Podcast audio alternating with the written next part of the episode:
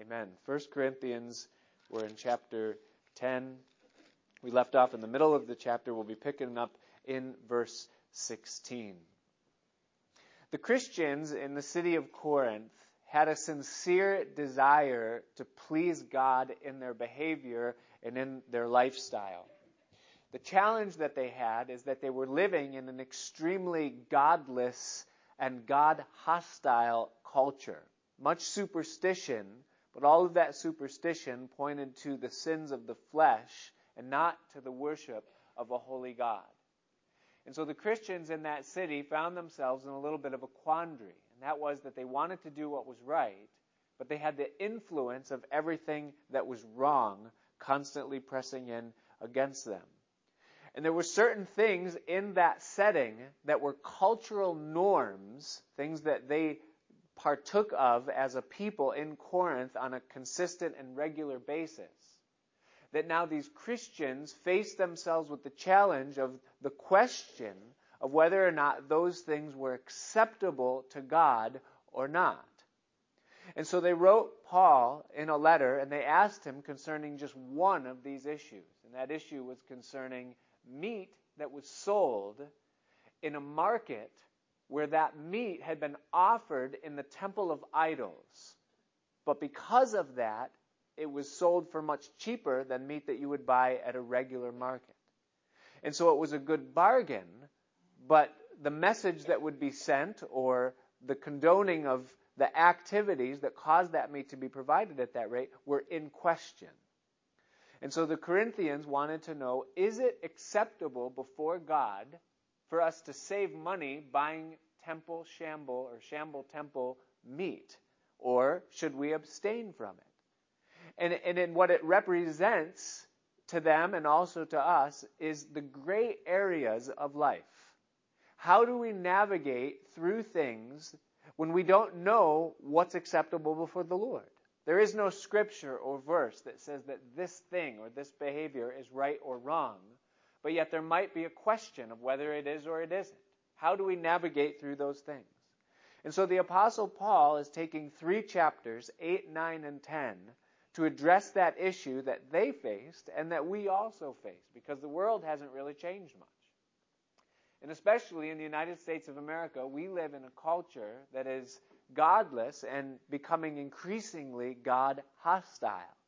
So, how do we do the same thing? How do we navigate in areas where we don't know exactly what is right and what is wrong? So, Paul has written in his answer, and he's basically um, given them three things, three thoughts to ponder thus far. He's told them, first of all, that they are absolutely free in Jesus Christ, that they are free both to do and they're free not to do whatever they want. Think about that because that's important. It isn't just that they were free to do, they were also free not to do. But in that freedom, Paul writes to them that there are certain consequences that can still be linked to the actions and activities of their lives. One of those consequences is that it is possible for them to stumble a weaker brother. Someone who doesn't have their footing yet in the things of the faith or their roots really set in Christ, and by partaking in something that is questionable in behavior, though they are free to do it, there's the potential that they might uproot or stumble a brother who doesn't have faith as strong as theirs. Another consequence that he's told them associated with gray areas is that there's the potential in partaking of questionable things of losing our vision for what life in the Lord is really all about and thus becoming unfruitful and ineffective with what God has given to us, the opportunity and the time and the life that we have as Christians. He says that's a very real possibility. You can lose vision and you be, can become ineffective. And then the third consequence, which we explored last week, is that there's the potential, being in the wrong side of these issues, of actually being disqualified. Not necessarily losing your salvation, but of standing before Jesus one day and having Him declare over your life that you lost the race that was set before you because the world and the flesh and the devil were stronger and faster than you. And thus you're maybe saved because that's by grace through faith, nothing that we could do or preserve or earn or keep of ourselves. But we can enter into an eternity without any crown, without anything to show for it, that we've completely wasted our life because we've been disqualified due to our carnality and our sinfulness. And so what he says essentially is that gray areas can be a gateway to a fruitless and wasted life. And so he warns them concerning those types of things. Now, you say, then why is it that there would be so many gray things in life? Why wouldn't God just spell out exactly what we're supposed to do and comprehensively give us a list of do's and don'ts, and then we would always be safe because we could just set ourselves on the right side of everything? The reason why God doesn't do that is because what that would allow is for us to lead a Christian life completely void of any relationship with God at all. We would simply look it up in the book, what am I supposed to do here? And we would adjust our lives accordingly. Oh, yes, of course, and we would find loopholes because that's what man does. But we would do all of that without any relationship with God at all. And thus we would miss the entire point of why God made man in the first place. He made us, and then He saved us so that we would be in a relationship with Him. That's what He desires. And so, what the gray areas of life do for you and I is that they give us opportunity to relate to God and talk to God and hear from God concerning where He would have us stand in relationship to those things in a way that pleases Him and blesses us. And that's the desire of God's heart for every one of us. And thus He has ordained that there be gray areas in our life. We must seek Him and we must prove the things that are acceptable, like Paul said to the Ephesians, or prove all things, like Paul wrote to the Thessalonians. And every single one of us faces gray areas in our life every single day. Not just in behavioral things, like you know, is it okay to smoke or is it okay to drink or is it okay to dance or how should we spend our money? But we face it in so many things, decisions that come across our plate every day. Do I take this job or not? How do I spend my time and what's a good way for me to do it? What should I do with some of the things I have from my old life? Perhaps a DVD collection or a music collection of things that are no longer fruitful and effective. Do I sell it? Do I burn it? is that you know we have to seek God for so many things on a daily basis, and God wants it to be that way.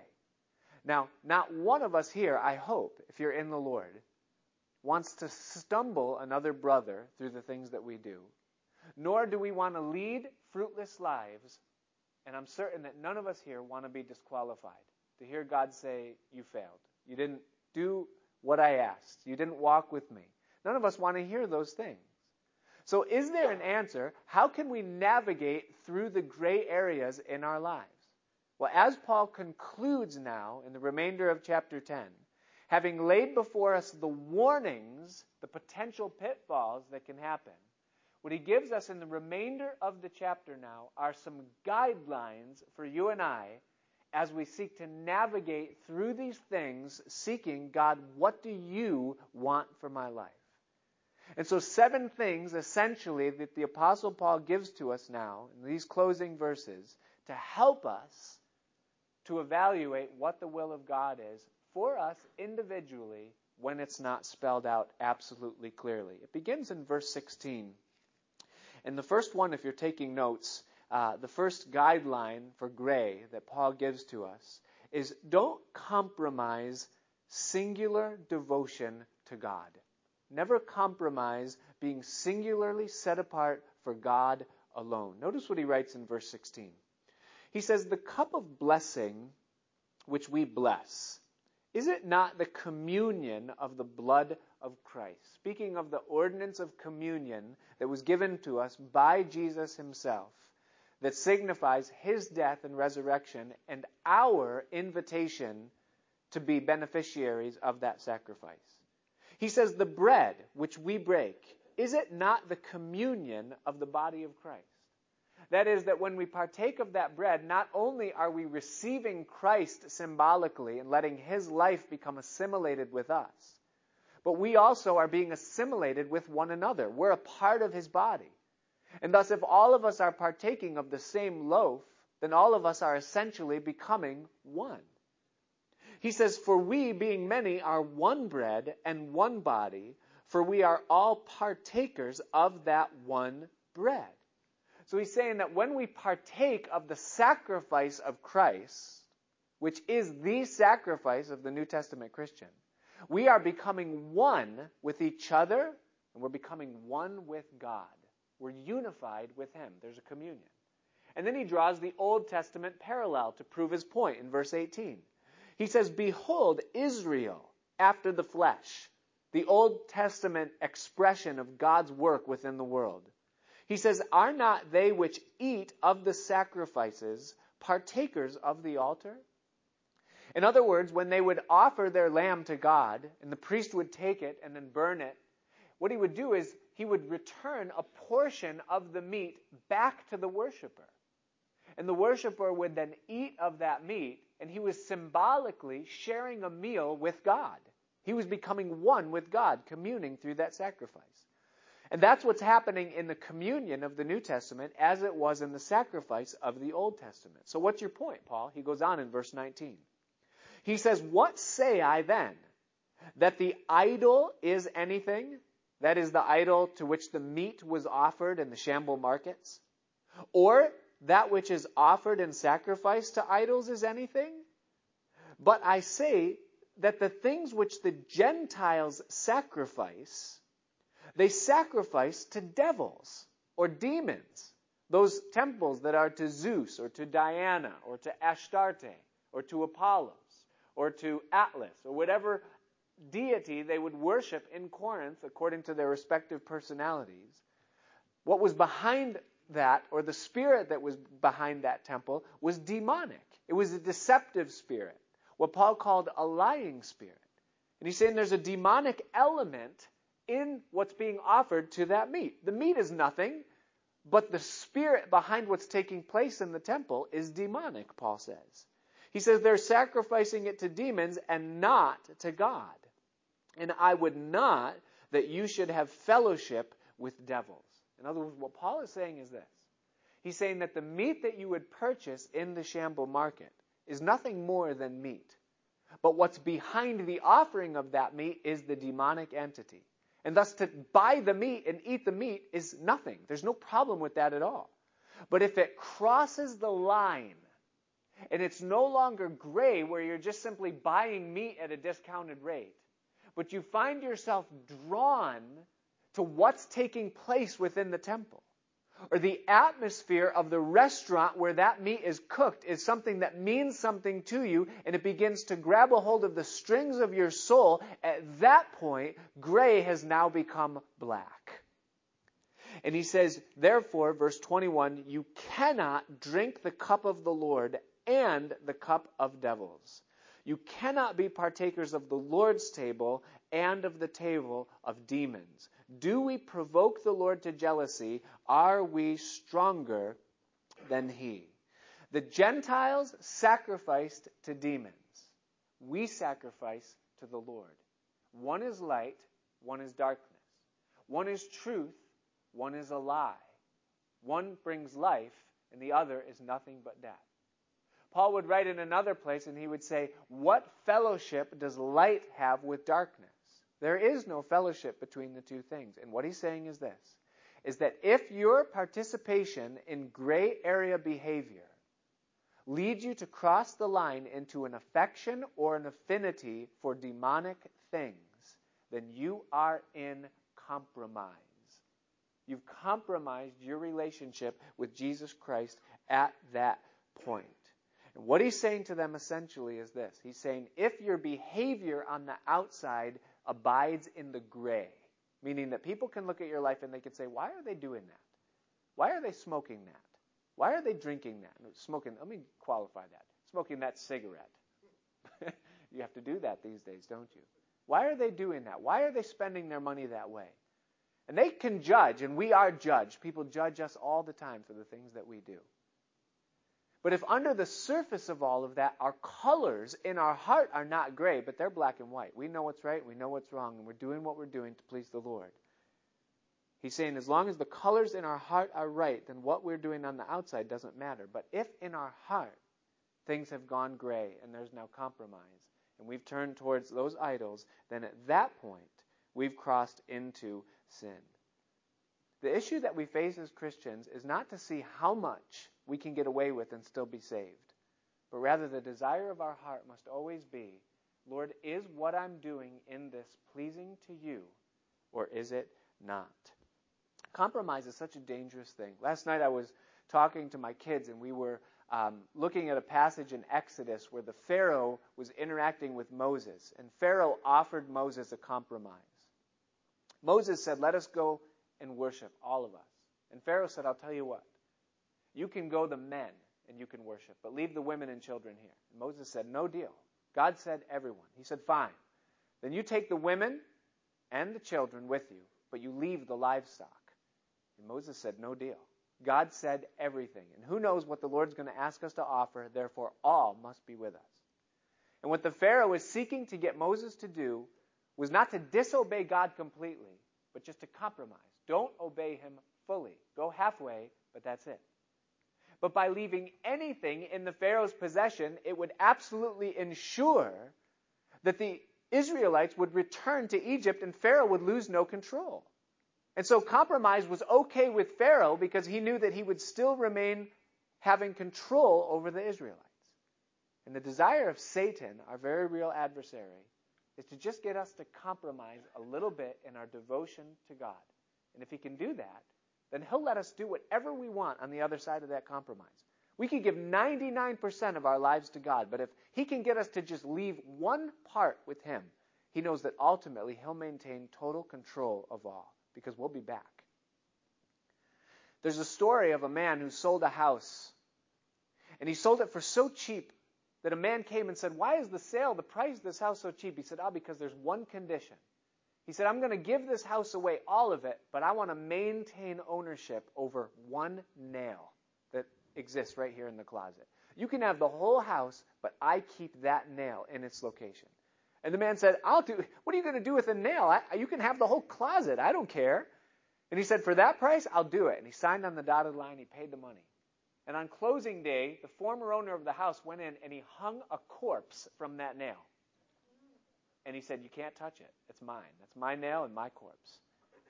So the man shut the door and it lasted for a few days, but then the smell of that corpse began to permeate outside the door. And so he insulated it and tucked things under and thought it'll go away eventually, but it spread throughout the house. And after a while, he couldn't control the breakdown of the fluids. And so the house became infected and people in the house began to become sick and no one could come near it because of the smell of that corpse. Until the point where the man said, no deal, it's over. You can have the house back. But of course, he didn't get his money back for the house. And so the former owner moved back in, cleaned it up, kept the house and the money. It's a great illustration of what compromise does within our life. If there's one area where we say, God, I'm not going to consecrate this to you, then eventually that will give Satan a toehold that will become a foothold, that will become a stronghold, and it will bring us down entirely. Paul says you cannot have fellowship with God and demons. It's an inconsistency. They are light and darkness. Our whole life must be consecrated to God. My prayer, one of my prayers on a daily basis, is God, I want you to have my whole heart. I want I, I don't know my own heart. I can't see into it. You see every room, every drawer, every cupboard, every cranny. You see the dust in the corners. You you see things I don't know are there. My desire, Lord, is that you would have the whole thing. And in your time and in your way, Lord, move into all of it. Take it all. And it's the wise person that can look at God and say, God, I trust you enough to run my life completely. Compromise is a dangerous thing, and so don't compromise singular devotion to God. About 10 years ago, um, my mother gifted me, my birthday and Christmas kind of fall right close to each other, and she gifted me a gym membership. and I was extremely grateful for that and uh, started going before work in the morning. And at first it was just like, you know, great, I've got the time and this is a great activity. But I got into it. And a gray area of, you know, should a Christian spend his time in the gym? And certainly no, no problem with that uh, at all. Um, moved eventually and subtly into more than that, you know, where it became, I don't want to say an obsession, you know, because I was still a born again Christian and Jesus was still Lord of my life. But it certainly did cross the line in some ways to what you could call atlas worship. You know, where I couldn't miss a workout. I couldn't now it's it's it's no longer, you know, just something to do, but it was it was it had a hold. There was a stronghold in it. You know, and, and, and thank God, you know, it's just a small thing, and God's able to make those adjustments and change us and do things to get us on the right track again.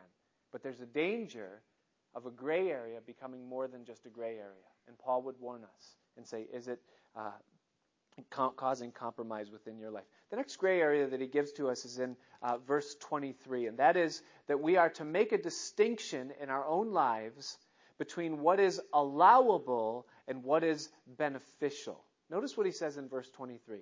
He says, All things are lawful for me, but all things are not expedient or profitable, necessary. All things are lawful for me, but all things edify not. And so, what the Apostle Paul would do in his own life is that he would take the things that uh, would come across his opportunity and he would um, make a list and he would say, okay, these things are all allowable. And he had a whole list of things that were allowable for him to do as a Christian uh, in his life. But then he had a second column where he would say, are these things beneficial to me? And if something in his life couldn't match the criteria of being both allowable and beneficial, then his attitude towards that something is that it was not worth his time. It's, it's allowable, I can do it, but it adds absolutely nothing to me, and so it's out. I'm not going to do it within my life. When uh, Georgia and I first got married, there was um, a, a, freshness, there still is, a freshness uh, to our relationship with the Lord. We were both relatively new, newly saved. We had just uh, been really turned on to the Word of God and to the Bible. And, and God was doing something in us. There was a calling that was being cultivated that we didn't even really uh, realize yet, but we were, um, we were growing. We were growing very quickly, and, and, and we were learning very quickly.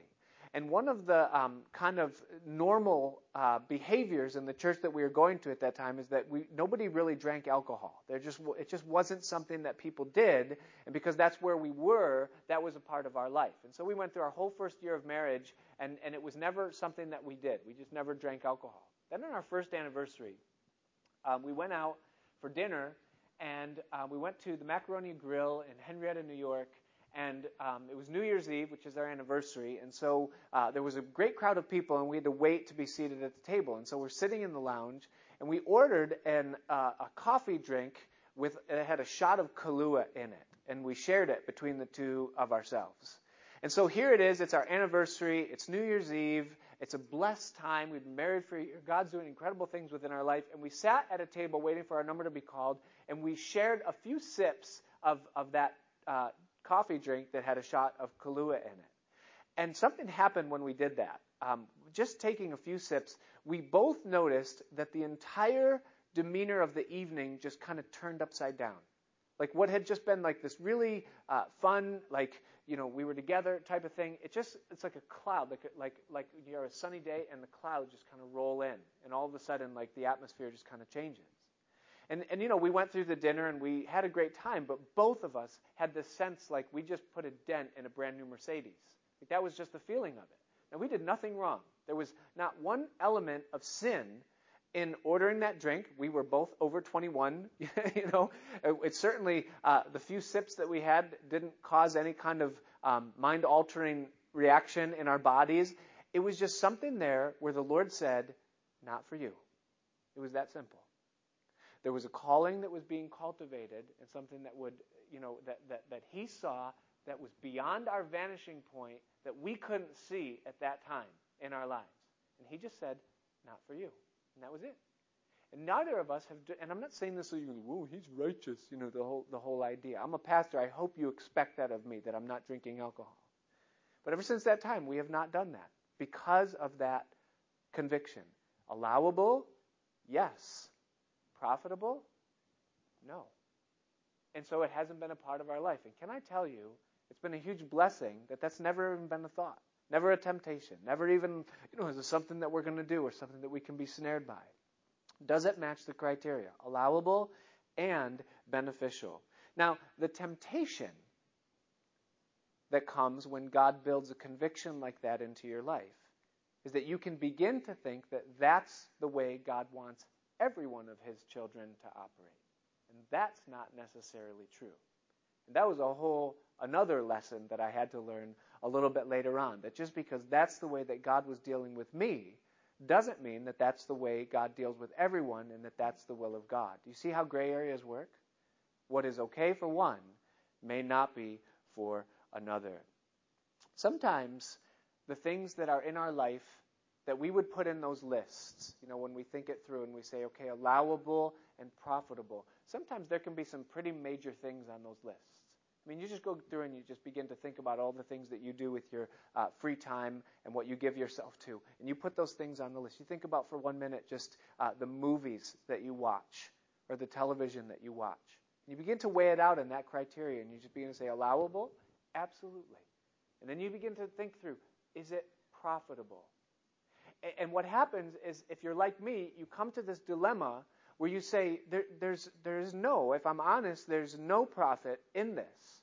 But that's such a large part of life in, in, in this world and in this country, then how in the world would I give that up? Or why would I give that up? Is worth, you know, I mean, Paul, you're saying if it's not profitable, then throw it, I mean, how does that, why would I do that? What's the deal? I don't have an answer for you. I know you're waiting for like the silver bullet that's going to, I don't have it. But here's what I can tell you. And I can tell you this uh, by experience is that there is nothing in our lives that we will ever give up to God that He will not fill the space that that something took within our life and do something with it that's so incredibly beneficial to us that we would look back with regret on what we gave up. That's absolutely true in every area of our life. I was reading Proverbs 31 the other day, and um, you know, if you know what Proverbs 31 is, you're thinking to yourself, why in the world were you reading Proverbs 31? Because it's the it's really the scripture that goes through uh, what a virtuous wife is, or a virtuous woman. It doesn't say virtuous wife; it says a virtuous woman. And as I was reading it, I wasn't reading it from the context of trying to figure out what a virtuous woman is. I was reading it because I am the virtuous woman, because I'm the bride of Christ, right? And, and, and that makes every single one of us in this room the bride of Jesus Christ. And therefore, when we look at that passage of Scripture, it doesn't just apply to a woman, it applies to every single one of us. And what is it in our lives that pleases the Lord? And I came to verse 16, and I stopped there because I started to think about it. God grabbed a hold of me in that verse. And it says this it says that she considers a field, and then she buys it. And then she plants a vineyard with her hands. And I thought, Lord, what in the world does that look like? Because I, I really don't think you're into real estate. Why? What does it mean? And he began to just kind of, you know, bring scripture to mind. And the, the vineyard or the field is always a picture of our heart in the Bible. And it talks about the soil. Jesus referenced it in Matthew chapter 13 about the four different types of soil. And the seed and the, um, plants and the vines and, and whatnot. It all speaks of the work of Christ within our heart. And, and God began to just minister to my heart about what He would do in my life if I would just buy more of the field for Him. In other words, areas of my heart that aren't His, areas of my life that, you know, like something like, you know, the TV that I watch or the amount of social media that I, I give myself to or you know, uh, those things that make us kind of get uncomfortable sitting in a service and hearing us start to talk about things that are a big part of our life. But what if we said, God, what would you do with that area of my life if I completely surrendered it to you? What would you fill it with? What would grow on that ground? I can tell you this, I don't know the answer completely, but I know that in my life, every single time I've given him permission to take ownership of a part of my heart, I have never said, I wish I had that back. And that's always true in the life of a Christian. Anything that we give to Him, no matter how big or small, He will take it and make it better than what we would do with that space or with that time. The third thing that He uh, gives us in terms of guidelines in the gray areas is in verse 24, and that is to consider the effect that what we're doing has on someone else's faith. He says, Let no man seek his own, but every man another's wealth. It's a tremendous thing that we have as Christians in that we have the power to either slow others down in their growth and progress in the things of God, and we also have the power to speed them up and encourage them on further through the things that we do.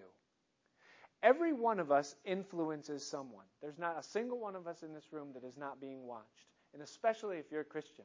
If you're a Christian, you're being watched. And you're being watched on levels that you don't even realize. You're being watched by the church and you're being watched by the world. Because what the church is looking for is do you know Christ in a way that I don't know Christ? Or do you even know Christ? And the world is looking at your life and saying, does what you profess to believe really work? And our behavior, even in the things that we think don't really matter or aren't really all that important, have the power to either influence someone further on in the things of God or to give them an excuse or to just slow them down to a place where they become apathetic towards the things of God. And that's a tremendous power that God has given us in, in our lives, every one of us. And just to think, I think that's why it's so important that Christians pray together. You pray with Christians, pray with other people, because there's something that happens when you hear the prayer of another Christian. And you hear the way they pray and talk to God, and it stirs something within you, and you say, I want to know God like they know God. I want to have the kind of conversation and the kind of prayer life and connection to Him that they do. It stirs you on. When you see someone that has convictions, things in their life that they don't allow, that they could and justify, but they don't, it causes you to look at their life and say, why don't they do that? Or why do they do that? Why do they go to church more than once a week? Even though you, know, you don't have to do that. Why would you do that? And it causes them to, co- to consider and stop and think.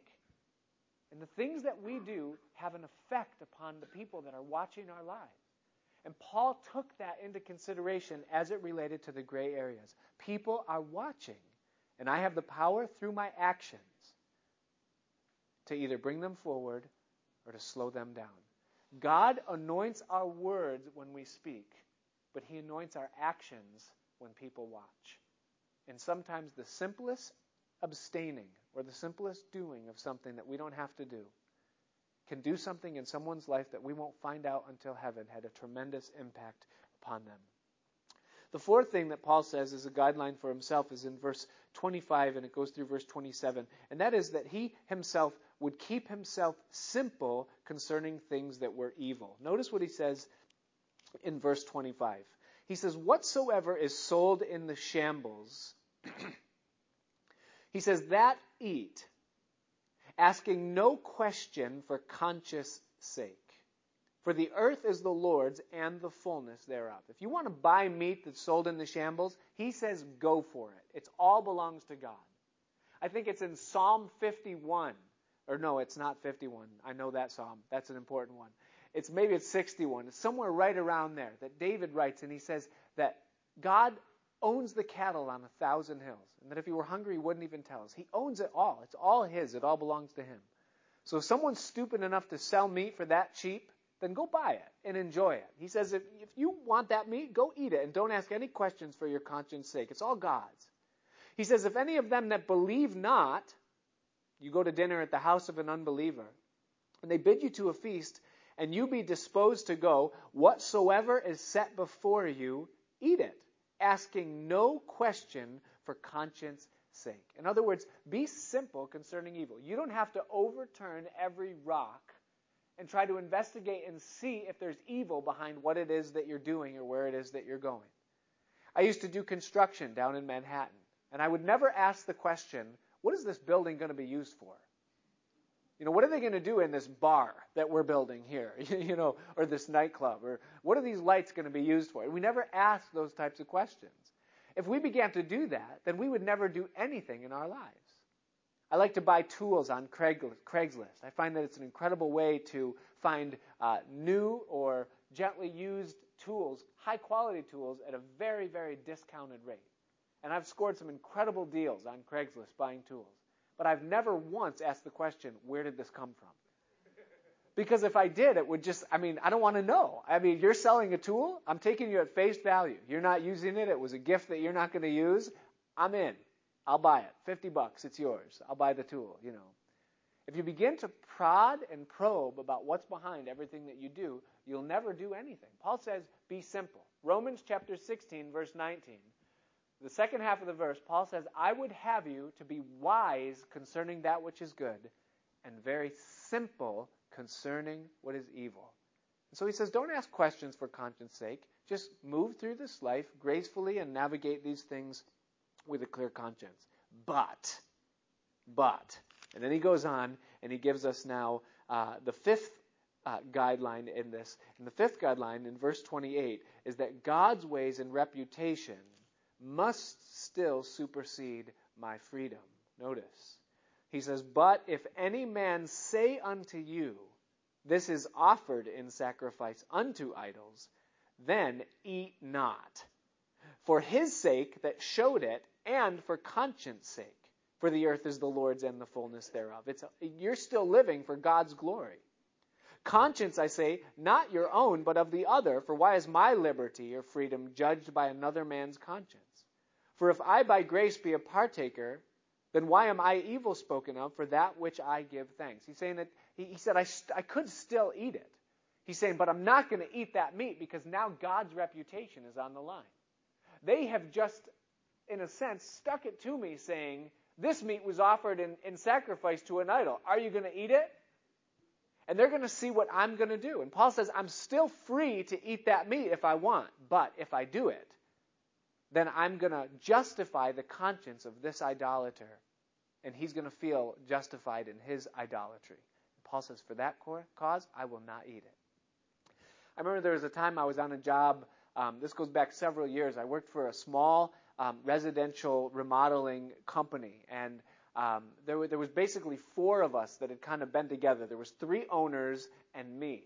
And if you can ever get into a situation where there's three owners and then you do it, Okay, because the only person that gets paid on a regular basis in that situation is the you. Because you, it's not your business, right? And so, uh, great, great group of guys that I worked with. One of them ended up getting saved eventually, uh, but not the other two. But there was a day, a few years into this uh, thing, and I had a rapport with these guys that the, that uh, a couple of the guys went to Home Depot for some material, and when they came back from Home Depot, they were unloading the cart, and one of the owners of the company threw. Uh, um, a case of brand new router bits uh, out on, on the grass, and he said, and some free router bits. And the other guy said, What do you mean free router bits? And he said, Oh, well, we put them in the cart and we put them underneath the sheetrock, and the, they didn't um, they didn't see them, and so they were free. And I got down off the ladder that I was on, and I and I called over the other guy, and I said, If if we keep those router bits, this is my last day on this job right now because I don't want to work I don't want to work for a company that, that, that operates with those kind of ethics. If that's the way that we have to do business, then I don't want to be a part of this.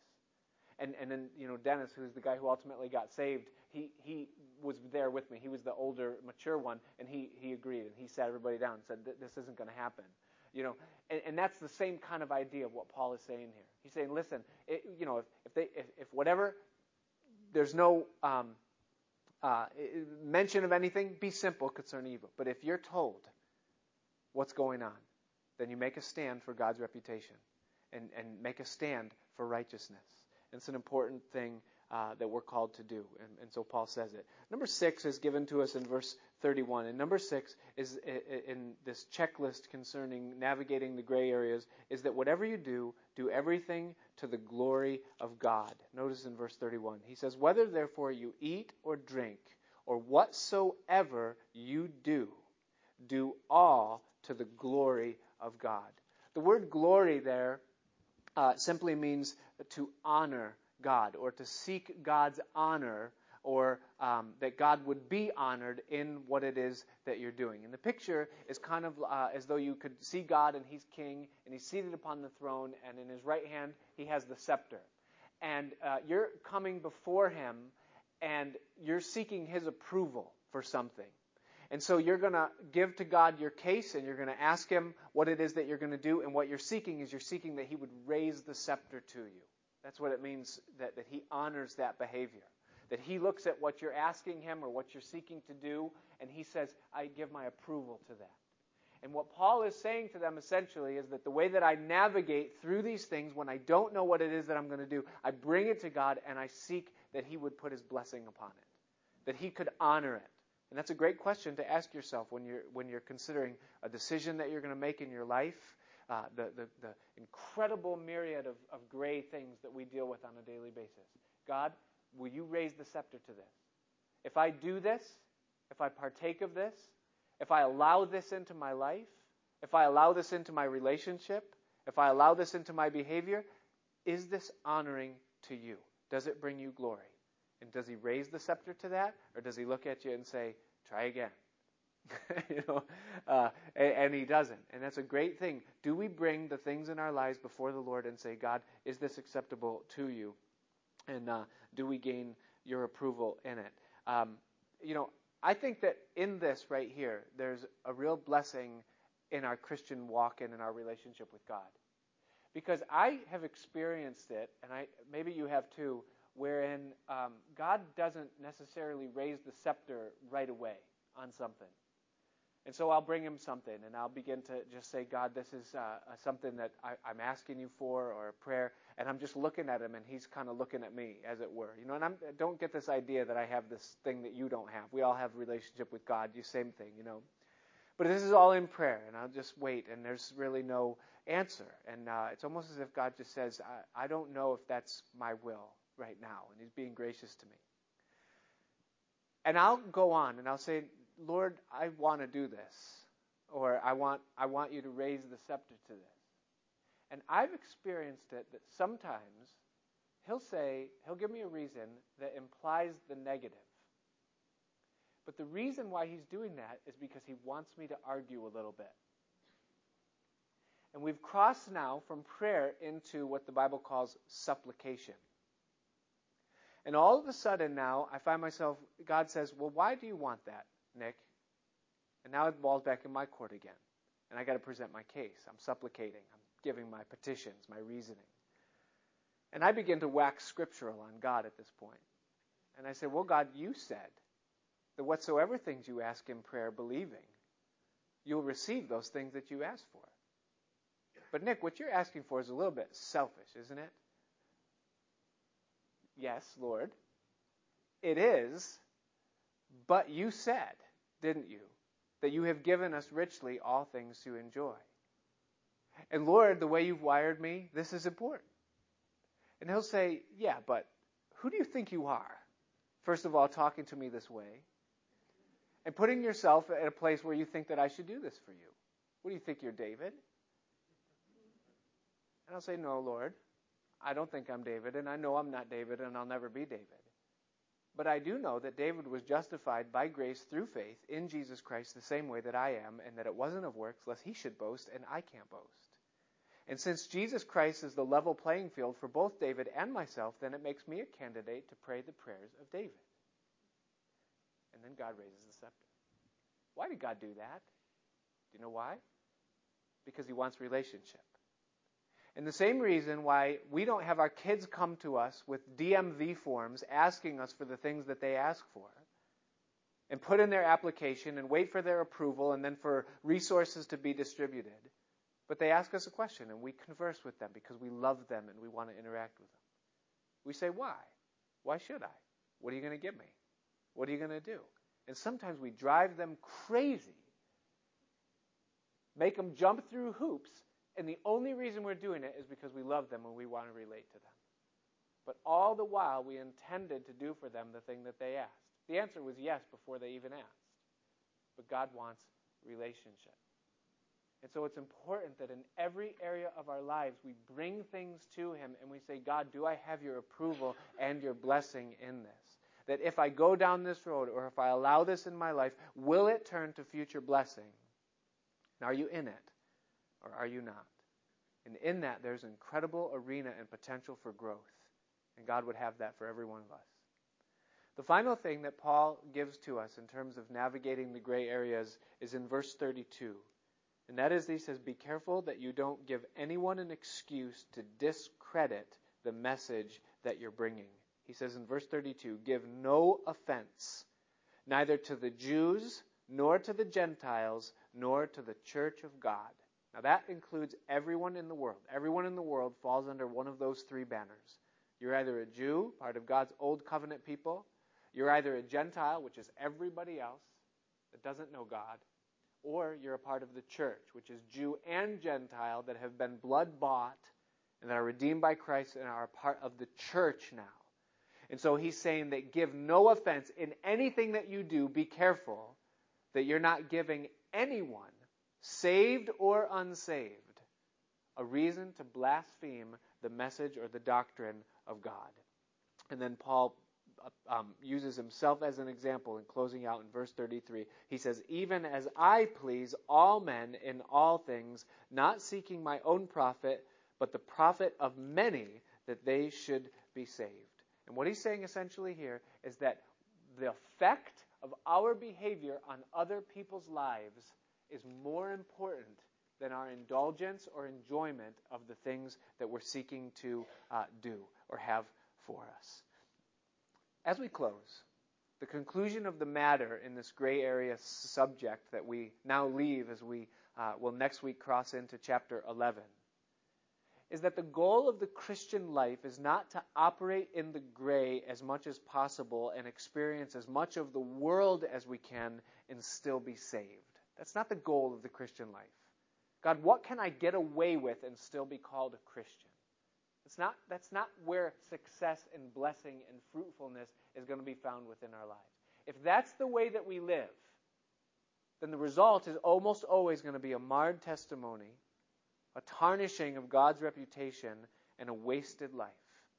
It's a life that's constantly dousing water on a fire that God is trying to start and ignite within us.